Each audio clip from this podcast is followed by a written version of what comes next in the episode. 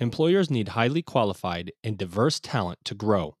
Unmudl is a marketplace to help you with workforce and upskill needs. To learn more, go to unmudl.com slash employers. That's U-N-M-U-D-L dot com slash employers.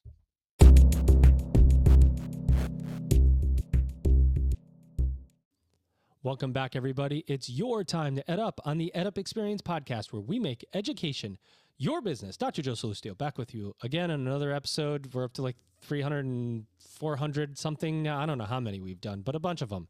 Interviewing people all across the land of higher education, business, and industry. It's been amazing. We just passed, uh, as you guys know, if you've been listening, past 100,000 downloads of this podcast right at the end of of of 2021. Elvin and I had a bet whether we could get to 100,000. We actually ended at 106,000. I turned out to be right yet again, Elvin, and you wrong as usual. Uh, but we'll talk about that later. And then, of course, you guys know uh, Kate uh, Colbert and I have our book. Uh, pre, uh, we have a book coming out called Commencement uh, a new era in higher education as seen through the eyes of 100 plus college and university presidents that we are currently writing. We had a big cover reveal um, that you'll see that by the time this episode airs, that will have happened. Appreciate your support um, on, on that book. Of course, there's a lot of insights from all these presidents uh, and ed tech folks that we've interviewed. Um, as I always say, I love when uh, episodes of First come together. I've got a first time uh, guest co-host and a first-time guest. So um, it's always fun to see what a train wreck uh, it is when we have a bunch of firsts, but it's also fun at the same time, and that's the way we like to keep it here. So I'm going to bring um, first bring in my uh, guest co-host. Um, you know him. You do know him. If you don't know him, you need to know him. Uh, here he comes, ladies and gentlemen. Okay, here we go. He's the executive director of the Charles Koch Foundation. Ryan Stowers, what's happening, Ryan? Thanks, Joe. I'm, I'm just happy to be here. Really honored to be here once again.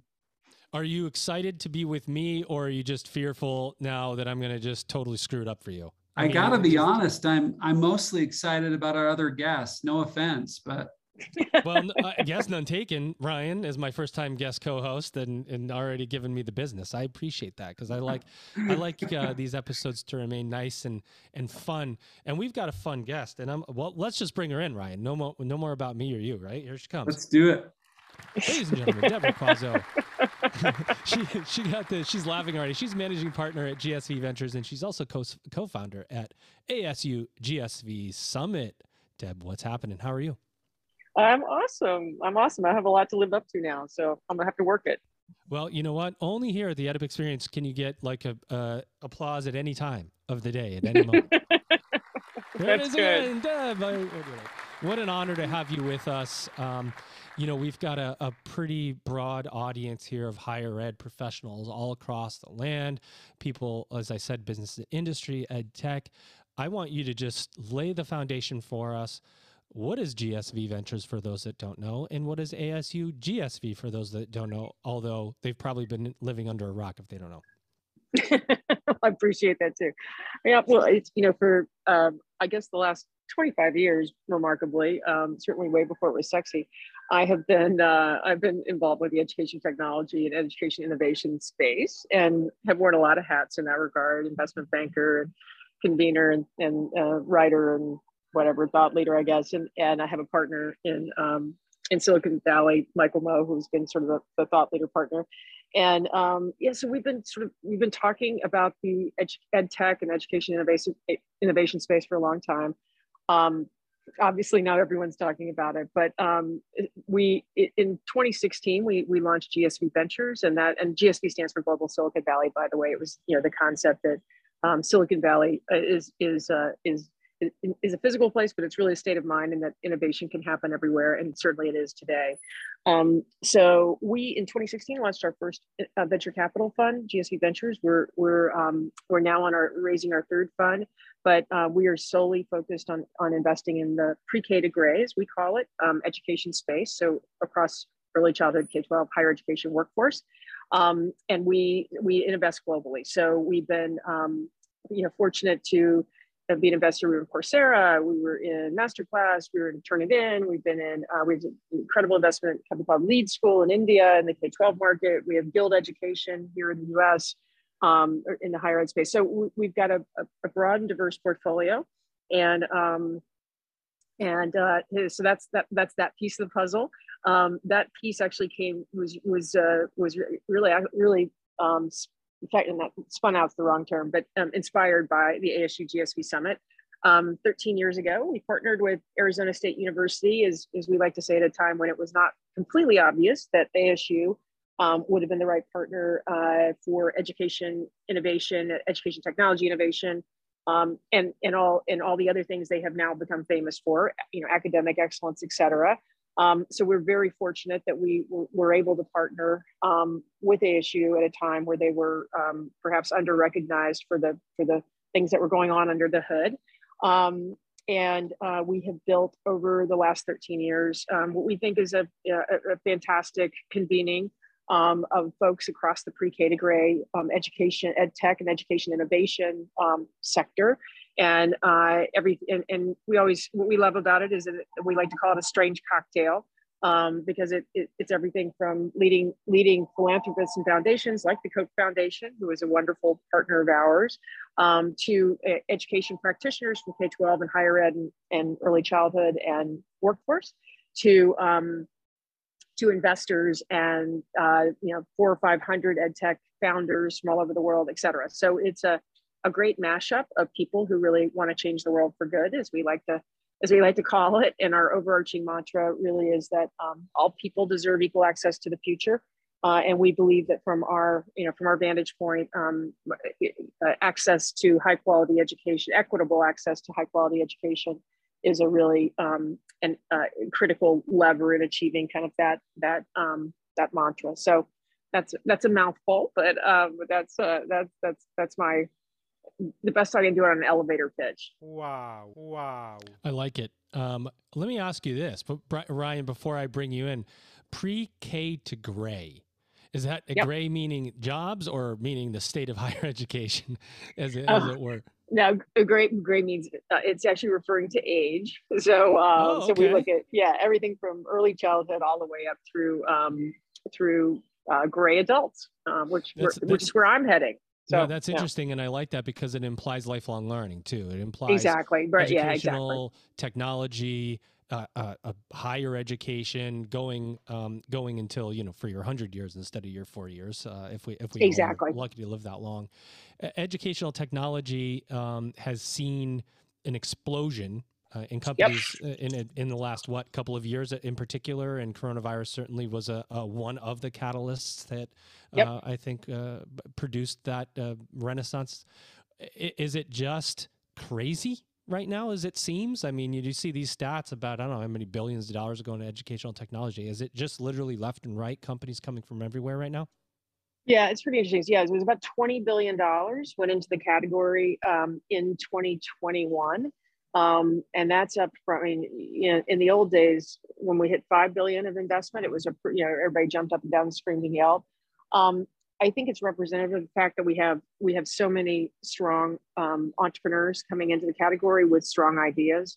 And so many ideas have been opportunities really have been opened up um, by it, we were heading in that direction with the pandemic, but the pandemic has obviously caused a lot of habit change um, and has forced a lot of people to consider digital alternatives, if, um, even if they had previously not been terribly um, inclined to do so. And so, in while it hasn't been a smooth experience for for everybody, certainly we can all read the, the horror stories, particularly in the K in the K twelve market, but um, but I, for, for the most part, it has been a pretty dramatic um, sea, sea change in, in habit and attitude and embrace of, of alternatives that can be um, digitally delivered. And of course, um, we need that because we have such massive you know academic gaps and skills gaps um, through throughout the pre K to grade chain that um, that that those those gaps will never be able to be um, eliminated w- without the you know without the benefit of scale. And it's and it's very difficult to scale without without the um,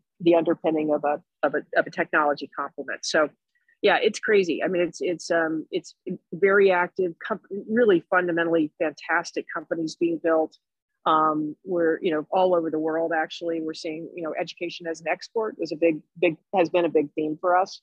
Mm-hmm. Um, company companies all over the world from India or companies in the U.S. You know, education used to be extremely parochial. You, it, that was true of the higher ed market too. You guys well know um, the parochial, uh, you know, nature, the parochial element has has pretty much totally gone, and and and we're just you know we're seeing you know, great great innovation happening all over the world, and then being transported from wherever that point is to other points all over the world. So that's pretty cool too.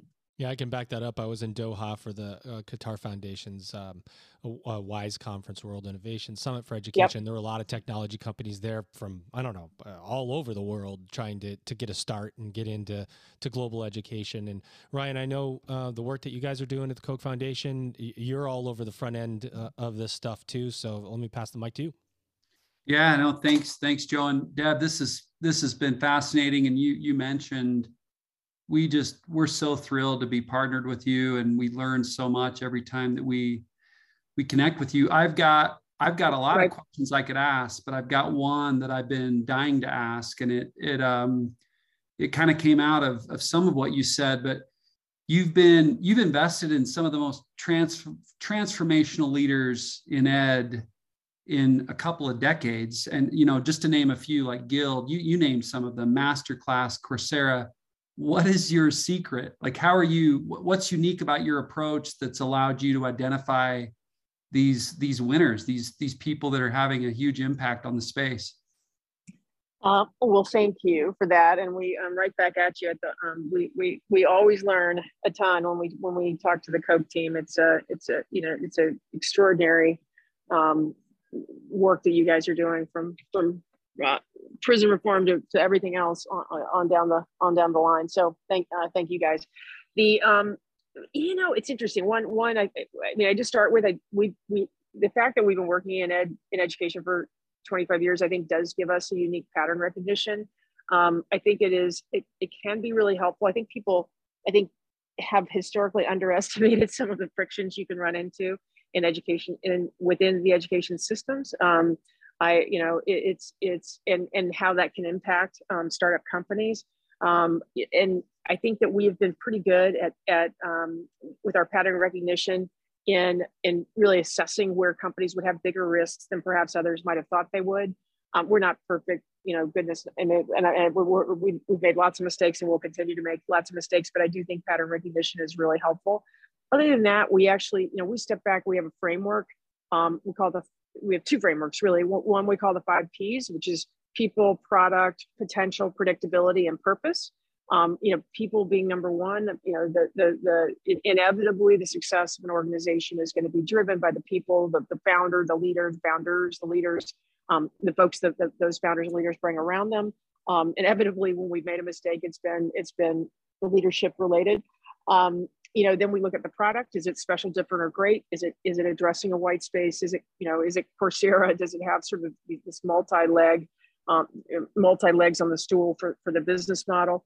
Um, what's the potential? What's the total addressable market? I think one of the things that's happened most importantly in ed in, in ed tech is um, the the total addressable market TAM explosion that's occurred and it's it's really exploded in two different ways one is the ed tech as an export that i talked about a few minutes ago um, companies now being able to sell their, their products into global markets, which is a big sea change, um, has dramatically expanded you know opportunities there.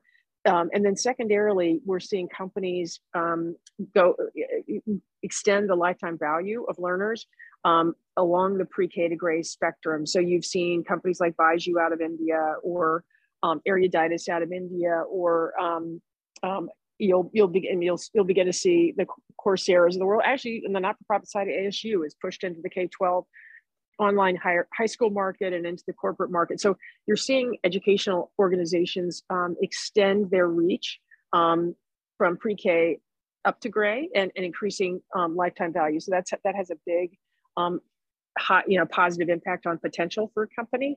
Um, and then uh, and predictability around business model and milestones and then we do believe we've always believed that purpose purpose driven companies are are um, are more successful and um, and so we're, we're always looking for that um, piece of purpose and then finally we have this concept we call return on education or roe and um, for us we're an impact fund and um, so a company needs to be an organization needs to be driving high ROE, and that means reducing costs. It doesn't have to hit. I mean, ideally they hit all, but the most don't. But at least hit some or all of these. Uh, increase access, lower cost, um, improving learning and skilling efficacy, uh, and providing uh, leverage to the learning leader. And the learning leader could be a, a K-12 teacher or a faculty member in higher ed. It could it could be yourself because um, there's obviously a lot of self agency in learning today, um, or it could be an enterprise, a corporate um, learning learning provider. So that's kind of the framework we've used. We've been using the framework for 20 plus years, um, so have consistently applied it. And and I'd love to think that that is kind of what's led us, Ryan, to to um, some pretty um, some pretty good alignment with some of the best companies um, in the space. Before you ask another one, Ryan, um, in, in fact, it, it could just be that was an amazing question, amazing answer. But let me ask it just a little bit of a different way. Uh, and I'm asking for a friend. If my friend had a couple thousand dollars to throw around, which company should he invest in? Uh, is I think the better way that Ryan was many, meaning to ask that question because there's so much, and I ask it because there's so much noise out there. Uh, that there are so many technology companies, and I'm asking it to be funny, but there's so many technology companies. How you vet through them is just uh, now yeah. is, is it, yeah. it's remarkable, right? Yeah, no, it's it's uh, we saw. I I'm trying to think in the last 12 months, um, our team met over 1900 met on Zoom, of course, for the most part, um, over 1900 companies. So pretty extraordinary. It's insane. Ryan, go ahead. Sorry to interrupt you.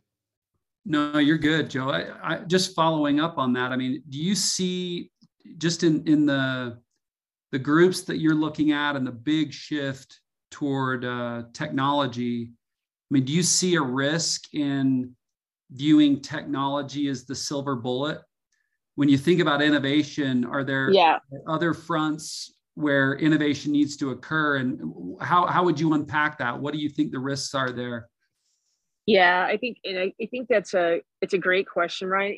And, and I and what I would say, I mean, the good news in the evolution of this space is that and and you know we think education technology will become an, a trillion dollar tech category sometime in the 27 28 timeframe whereas previously we thought it was probably more in the in the mid 2030s so there has been you know just this great expansion of, of activity i think one of the really i think great if you if you go back to the kind of the beginning you know, the 99 2000 period there was a real um, uh, there was a real there's a lot of friction actually around this question there was a there was a real knee-jerk reaction by by many.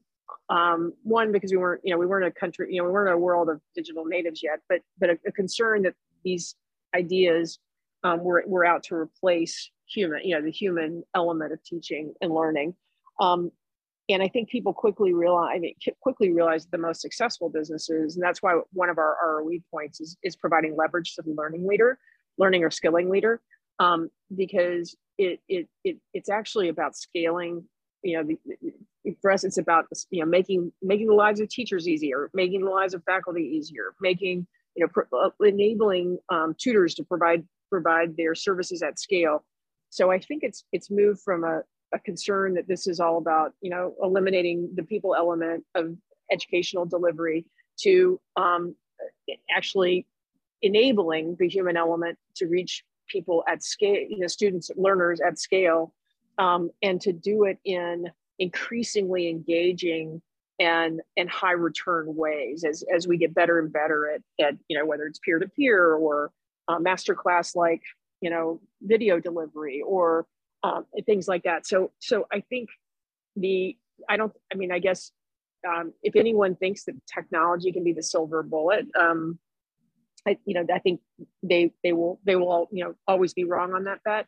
Um, it's got to be an enabler uh, for great teachers and learners, and and um, you know, in a broad in the broad sense, the definition to to actually um, have higher impact on on on more uh, on more people. So yeah, I think it's I, I think we're I mean, there's still some folks out there, and there there've been a bunch. I mean, who who think you can put a lot of you know a lot of measuring equipment into into or a lot of technology into into desks and measure everything that kids are doing and things like that and that'll get there and i you know so far we haven't seen a lot of success in those kinds of solutions and you know a, lot of a lot of work around AI tutors and things like that. And, and, and, I do hope actually we get to a place where those you know those types of solutions can be very effective because again I think they actually lev- they provide leverage to leverage to to um, to teachers, um, you know, and students. Uh, so it's it, I think we're actually I'm in a you know I'm in a pretty positive uh, mode on that um, in that kind of thinking. Um,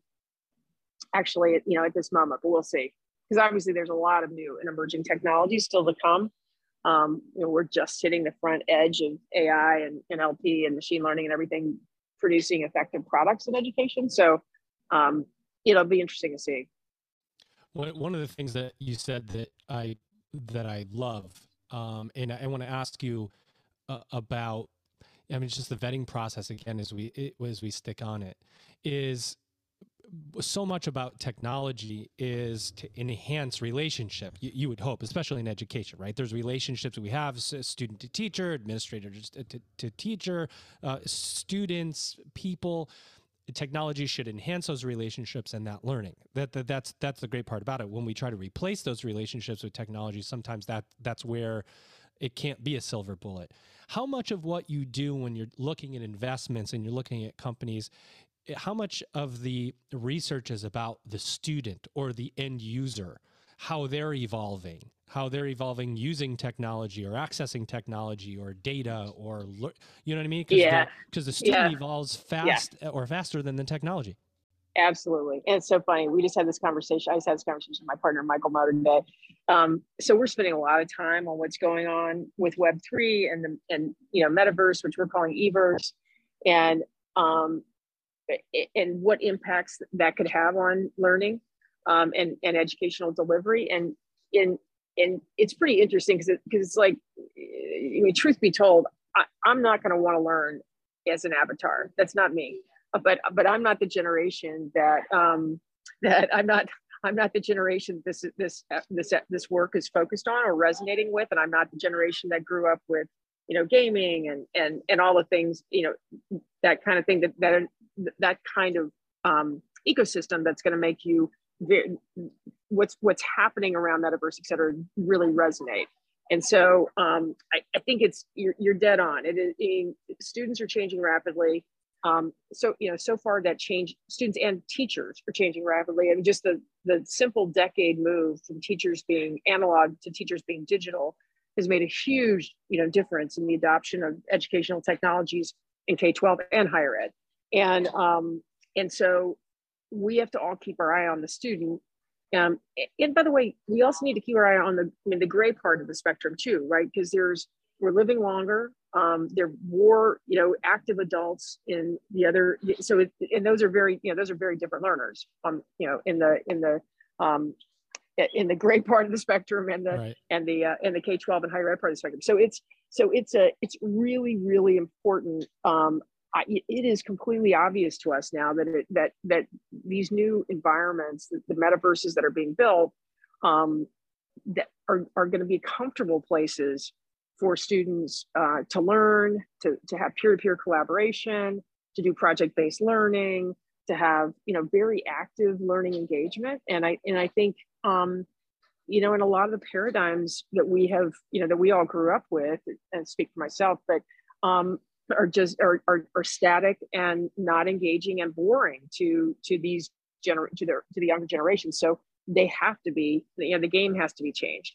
And so we're we're totally and we you know we have part of our team really dedicated to everything you know looking at everything around um, uh, you know learn learn to earn and all these sort of uh, web 3 and um, and uh, metaverse um, developments that are that are really engaging a whole new level. Um, a, and, and you know that's the you know that's the important thing that needs to happen because I think students, you know, in in um, if you can't get if you can't get students engaged, they're not going to learn. They're not going to remember. There's not going to be retention. It's just not going to be effective. So I think student engagement is something we have to all be focused on, and particularly as we look at the numbers coming out of COVID of the, of the people who have um, you know, who have dropped out or, um, you know, the, the, student losses are stunning. So, so I think that we need to all think about um, what what do, what do these new deliveries mean, and and how can we um, and we're certainly thinking hard about how we can invest in them. The vision of Unmudl for the future is that the high cost, rigidity, and uncertain reward of pursuing higher education would be replaced with an economical, transparent, infinitely adjustable sequence of lifelong learning stints in which the employer, college, and learner are in constant communication about current needs and the system can respond quickly to each. Employers need highly qualified and diverse talent to grow. Unmudl is a marketplace that will help you with workforce and upskilling needs. To learn more, go to unmudl.com slash employers. Hey, um, just just jumping in. I love this conversation about learner voice and student engagement. And Deb, I love the way that you unpacked. It's such a huge difference when you think about, you know, the the avatar versus the the person that's been in a job for 30 years. And one of the things that's most attractive about your vision is this idea. I think I pulled this from your web, website, but giving all people equal access to, to learning are you yep. seeing are you seeing strategies from an impact investment standpoint? Are you seeing strategies that are that are effectively going to reach the people that that never viewed themselves as worthy or, or, or never even had the self-esteem to assume that they were the right fit for post-secondary learning? Are yes. there are yeah. there innovations occurring that can reach that? I'm a, I'm, I'm a part of this group, this lifelong learning, this gray audience that we're talking about. Yep. Um, what are you seeing on the that? learning or the gray, Ryan? Yeah, both, both, both. Oh, okay. Yeah. Yeah.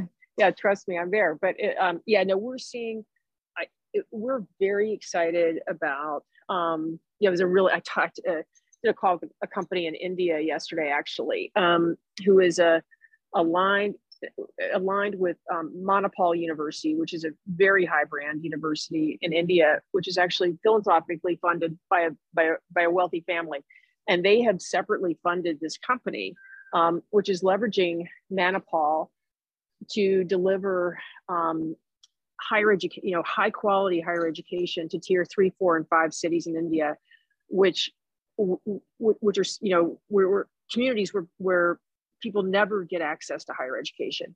Um, and and they're having incredible traction. And the idea that a very i mean this would be like taking i don't know one of the ivy leagues and saying yeah we're, we're delighted to um, we're delighted to have our brand extended into you know into a non you know quote non-exclusive um, uh, market you know, which is i just think fantastic right? So if we can see more kind of movements like that where people are willing um, to, you know we'll do anything to make sure there are people getting people who, who have not traditionally gotten access are going to get access at, at, at low at, at low cost and affordable you know at, at affordable delivery um, so I think that we, I think we're seeing a lot more, you know, a lot of activity like that. Actually, Ryan, I think, I mean, actually, Guild. I mean, you mentioned Guild. Mean, Guild obviously is, um, oh, obviously, if you, if you know what Guild does, but Guild, Guild is is um, what what the, the revolution that Rachel Carlson um, in her vision was that tuition reimbursement and tuition assistance plans have been around in the United States forever. Um, they hadn't been very highly utilized, and when they were highly utilized, they were utilized by sort of C-suite or middle middle management um, to get you know to get uh, uh, college college or or um, graduate degree um, uh, credentials. And her revolution was, you know, why don't we take why don't we take these programs and actually have companies begin to think about them as as ways to to to educate, you know, further skill you know, upskill and reskill and side skill. I mean, there are all these kind of different strategies now, which is fascinating. They're frontline workers. So they're workers who may need a high school um, equivalency degree. They may need a, they may need, um, they may need a, a, college credential. They may need a certificate. They may need, you know, to be able to move over from one job so they can then, um, you know, climb into a higher paying job. And you know, all around creating mobility within the corporation. So obviously, in the case of Guild, Walmart was a early early adopter embrace of the of the of, of the product they now have a massive a billion dollar budget dedicated to to the upskilling reskilling um, of, of their frontline massive workforce um, so i think that it and it and i think it's it, it's been both you know great entrepreneurs like rachel carlson but also um, great companies like walmart chipotle walt disney um, you know target amazon et cetera who who have who have embraced um, Coke, I'm sure does it, uh, who have embraced the concept that that you know companies are now the fourth education system. There is there is a responsibility and a benefit um, to to the to both the employee and the employer um, to delivering you know to delivering um, the ongoing education to folks who, who who may not have had a great experience in education previously and um, and and didn't think it was worth their investment. And so I just think we're at, a moment of sea change in that regard. And um, and it's and one of the and and this whole talent short the shortage coming out of you know the great resignation and the shortages coming out of um, the pandemic are going to make that even more exciting because companies are you know even if companies even if companies had had sort of refused to budge on the you know degree requirement or what you know traditional hiring requirements. Um, if they want to fill if they want to fill their jobs they probably are going to have to have a change of mind on that because because the you know the the, the employees are just not available. Um, so i think it's a it's an interesting silver lining of the pandemic. But but yes i think we are we're we're finally turning our attention globally to to to people who had not historically had the right access um, or incentives um, or engagement or voice um, to to to to tackle uh, that kind of learning and skilling. Wow, a lot there, Ryan. Keep going. Oh, so exciting! I I uh, I, I think this is this is huge. I, I I'm gonna I'm gonna jump if Joe will allow me. I'm gonna ask a, uh, another one of those questions where I'm asking for a friend, but really it's it's for me. So as a philanthropy, love it. We've we've uh, you know we've realized that philanthropy in some ways has been a part of the problem in the past where where they've propped up the um, yep. artificially so kind of propped up the traditional system in ways that created the wrong kind of incentives to you know that thwarted innovation so what advice do you have to a philanthropy or other investors that want to have impact to drive real transformation. What advice do you have for us moving forward? Yeah i it, it is really interesting um, and i think that uh, that dynamic has has matured so much too. I mean i remember when um, when jim shelton was still at the gates foundation and um, and the ed tech sector was not moving, right? I mean, we were not seeing progress and it was really frustrating. And the frictions were everywhere K 12, higher ed, wherever, workforce. And, um, and, and, and, and Gates at the time was grappling with, you know, where's the fine line where if we become too much of a kingmaker that we actually, we actually, you know, we actually subsume the the the um, the entrepreneur you know entrepreneurialism and the and the innovation and and and and or you know sub-optimize the outcome as opposed to optimizing the outcome. I think the good news is in ed tech, in education, not just ed tech, education today, um, the capital that's come in, I mean, is education has been an underinvested category forever um, and education innovation has been an underinvested category, certainly when you look at other healthcare or any other category. Now that we've actually achieved close to parity with healthcare in terms of um, investment dollars coming in, and, and healthcare is similar too, because healthcare has lots of philanthropic dollars and lots of um, commercial investment dollars. Um, I actually think that the robust, um, the, the, the robust dollars coming in from from commercial investors uh, is very positive to creating that balance between what philanthropists can do to catalyze innovation versus what commercial investors can do. So I actually think that the the the dilemma that you guys have is is is is much easier today because the sector has has come into its own. There's still, and you guys know this so much better than I do. There are still so many important places um, within the education spectrum that will not that that require the the seeding and the promotion of philanthropic dollars. I mean because because they just they're just going to need to you know it's like a plant right? I mean they're going to they need to get watered they need to and and and maybe maybe not they can can can get to to a self-sustaining place but but there's still so but there are many many important um, you know places places that remain that that really require and demand um, which we were on a phone call today with ASA and, and the funding they're doing around career readiness um, in high schools uh, to try to get you know younger people thinking about career earlier because it's not taught in schools and there's no capacity to do that.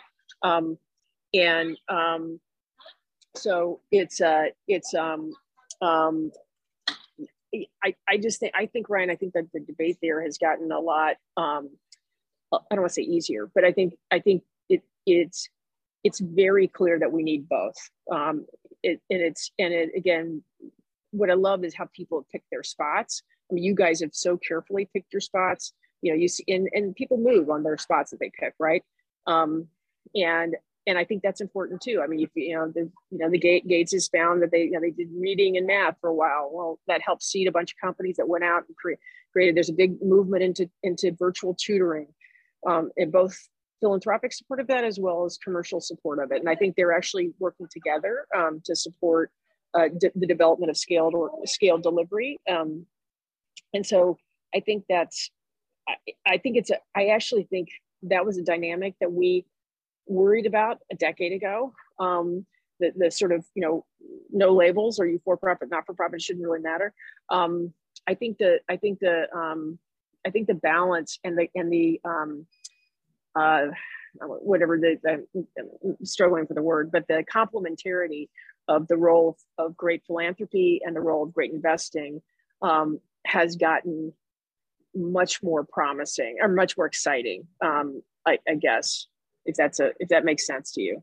Right. Yeah, makes makes total sense. That was that was really helpful and encouraging. Let me uh, shift just a tad, uh, Deb, if you don't mind, before I hand it back to you, Ryan, for any final questions and we close out the episode. But I want to know um, a little more about you because you've got like superpowers, like investment superpowers and superpowers to identify all these companies and and all these infrastructure powers you have that I, am like soaking in all of it. But you didn't start in education or in ed tech, in ed tech, and you started in looks like in finance. Uh, so h- how do you take this superhero's journey into what you do now? Oh well, you're. Uh, thank you. Um, I'm certainly not a superhero, but um, and send me all your secrets, please, by email. I, I will. I will. The um, yeah, you know, it was yes, I was an investment banker, um, uh, and I actually um, part 25 years ago, I met uh, Michael Moe, who was a, a, head of growth research and strategy at Montgomery Securities, and I recruited him over to Merrill Lynch to be um, my counterpart. I was a, a head of growth research, head of growth banking. He was head of growth research, and and so it was Michael. Michael had begun to write in the mid 1990s a series of white papers about you know why education technology should be one of the most important emerging growth investing categories in in um, the world. Uh, it took a little longer to get there than than we might have liked, but um, for all the frictions that we just talked about. But I got I got very inspired by that vision. I mean, we built we built a couple a couple of businesses in between, but um, when we we sold our uh, company called ThinkEquity Partners, I just really decided in 2008 that um, both because I'd become very philanthropically involved in KIPP schools and did a crazy two-year stint on the Chicago Public School Board and you know Teach for America and some other some other initiatives I had had gotten involved in my personal life um, that that I just wanted to hunker down and do 100% you know education innovation and education technology. Um, and because um, I was just so inspired by it. And I'd also had the benefit of you know having you know two amazing parents um, who have been who have been huge inspirations in in creating their own philanthropic initiatives uh, around education and actually linking it to housing. I'm from Jacksonville, Florida, and um, and mom and dad had had had created some really important um, important vehicles in that community to um, take take students, kids from public housing and for Habitat Humanity housing into um, and carry them over into success, um, higher education success at the University of North Florida and, and other and other places. Um, and so that was also, you know, that was kind of something I lived and breathed um, growing up, and so that helped, I'm sure, too, on my DNA. Um, but yeah, no, I was really lucky, and and and, and I realized, having been an investment banker, that if I, you know, that you know, a broad investment banker, that when I started doing education, it was just something that got me out of you know bed at, in the morning in a in a different way than covering you know large consumer packaged goods companies or that, something like that. Not that that's not a wonderful job, but it just wasn't what inspired me.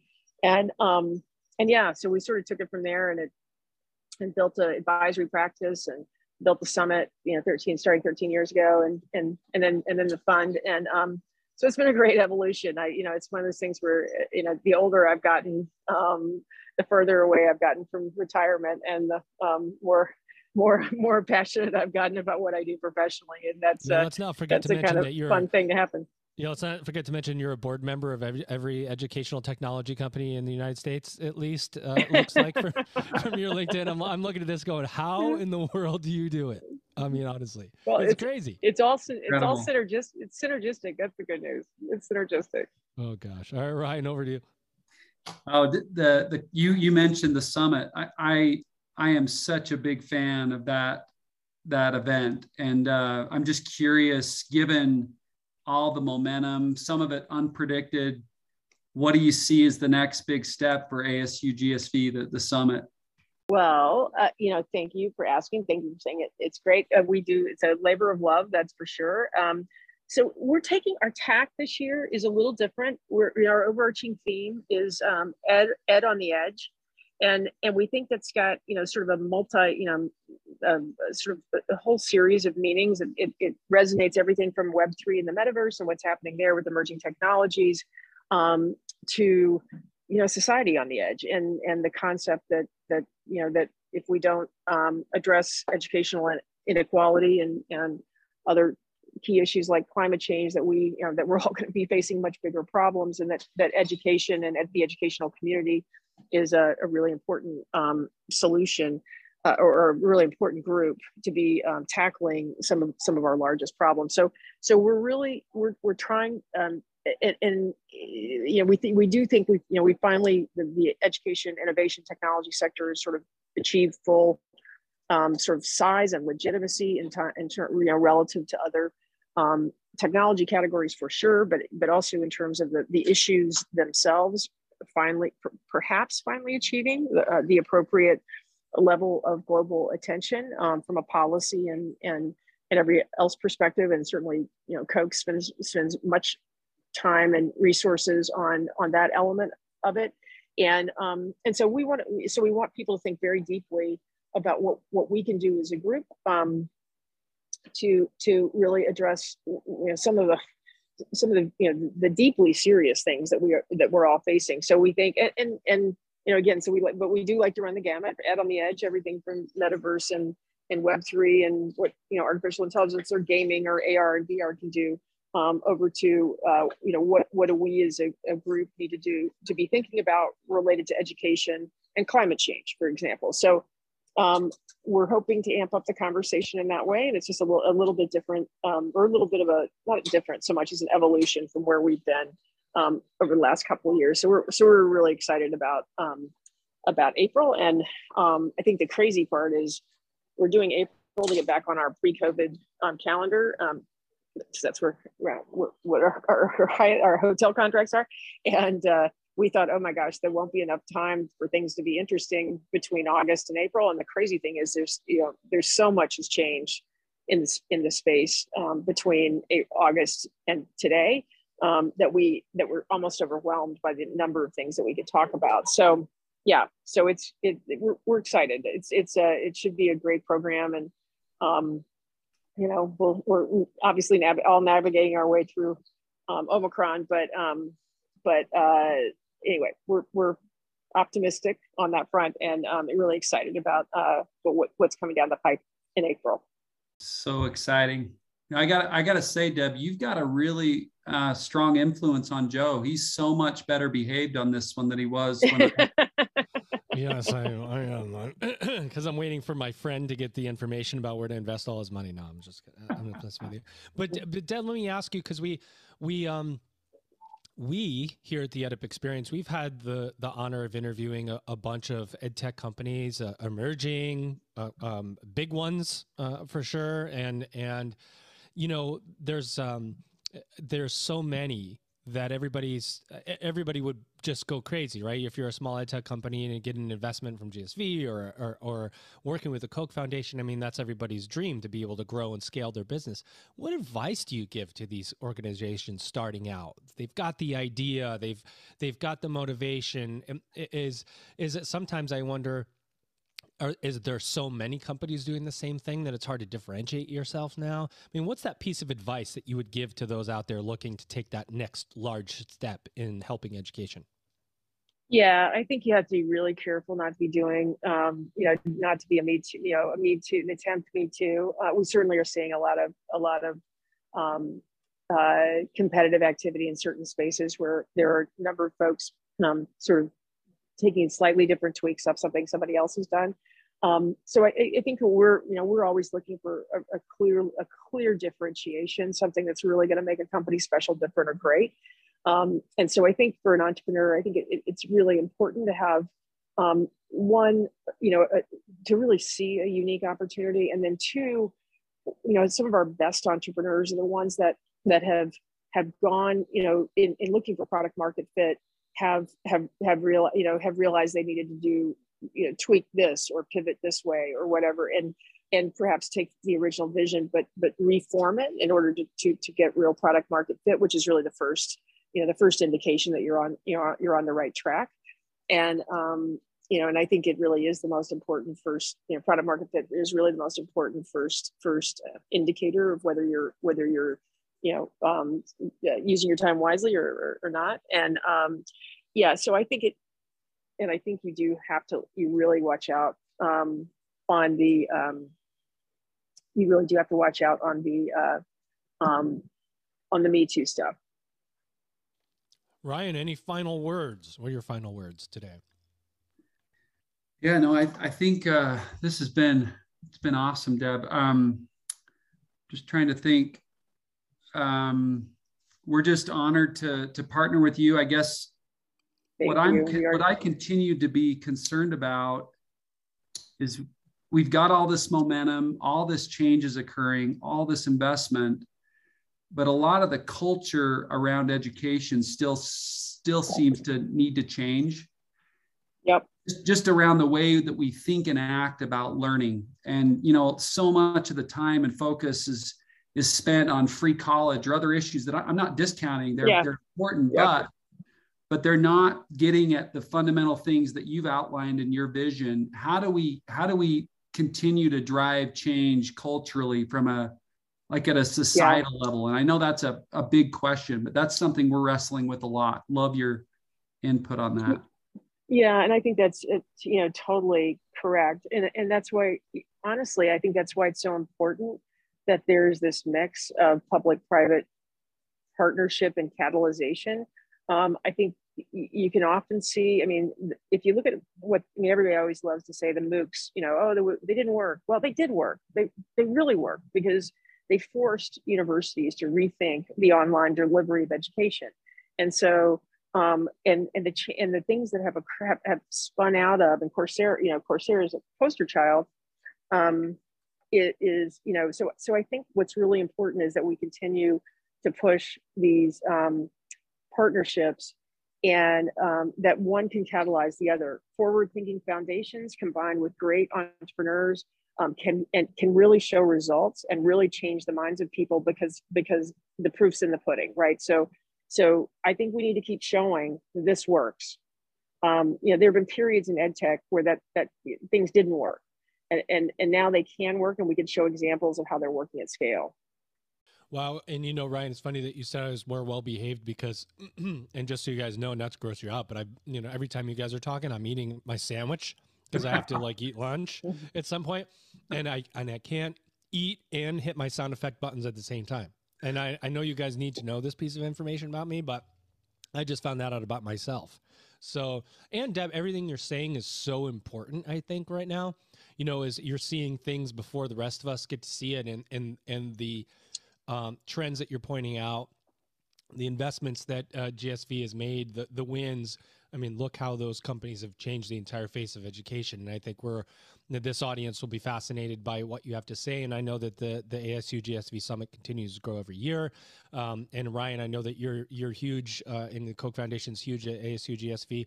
It's just continuing to gain momentum. This this uh, uh, ed tech uh, piece of higher ed, and uh, I'm glad that you could bring those insights. And I'm going to ask you the final question of this episode, which is and we're going to quote you and put your answer all over social media. I know we won't. Okay, perfect. But what is the perfect. future of higher education as you see it? Oh, I think the future of higher education is that it gets defined much more broadly, right? That higher higher becomes defines everything you learn after you graduate from high school.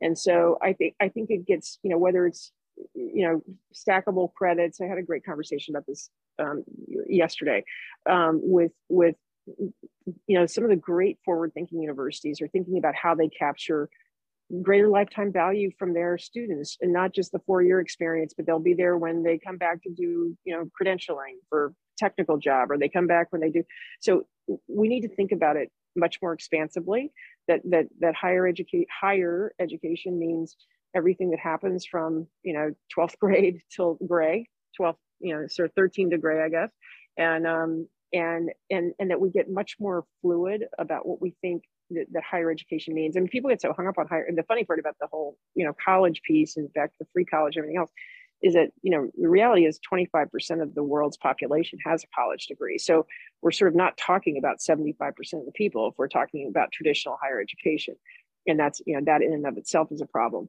So I think it I think it it, it, it is the the embrace of a more much more expansive definition of what higher education means and and how it's you know how important it is to again giving all people equal access to the future that not just 25% or 35% but 100% and so you know that's my hope. I think we're seeing a lot of you know employers change their attitudes about having only hiring college graduates and being much more flexible about certificate acceptance and and, and things like that and i think that has to keep to you know evolving for us to you know be at sort of the in my mind the the higher ed utopia mm. Well, you blew uh, blew my mind today, Deb, with everything that you said. I, I really appreciate you uh, coming on, Thank Ryan. You. Uh, how do you feel about everything? Uh, incredible. I'm I'm with you. I, this has been a, an incredible conversation. Thanks so much, Deb. For all. All right, guys. Thank you so much. Really, I really appreciate your having me. It was awesome. Well, Deb, I got to give it. Wait, wait, I got to give you the outro. But first, before I do, I gotta I gotta give Ryan his out, outro today. My first time guest co-host. Here he is, ladies and gentlemen. He's executive director of the Charles Koch Foundation. Ryan Stowers. Ryan, thanks for coming on that up today. Thank you, Joe. Thanks for having me. And of course, another, yet another standing ovation. Here it is. My guest today, Deborah Quazzo. She's managing partner at GSV Ventures and co-founder at ASU GSV. Deb, an honor, and I mean an honor to have you here on the EdUp Experience today. Thank you so much. Ladies and gentlemen, you just EdUp. Employers use Unmudl to source talent directly from community colleges with a click of a button to commission needed training to develop existing talent. Highly qualified and diverse talent is absolutely necessary to grow in today's workforce. Try your free subscription today at unmudl.com slash employers.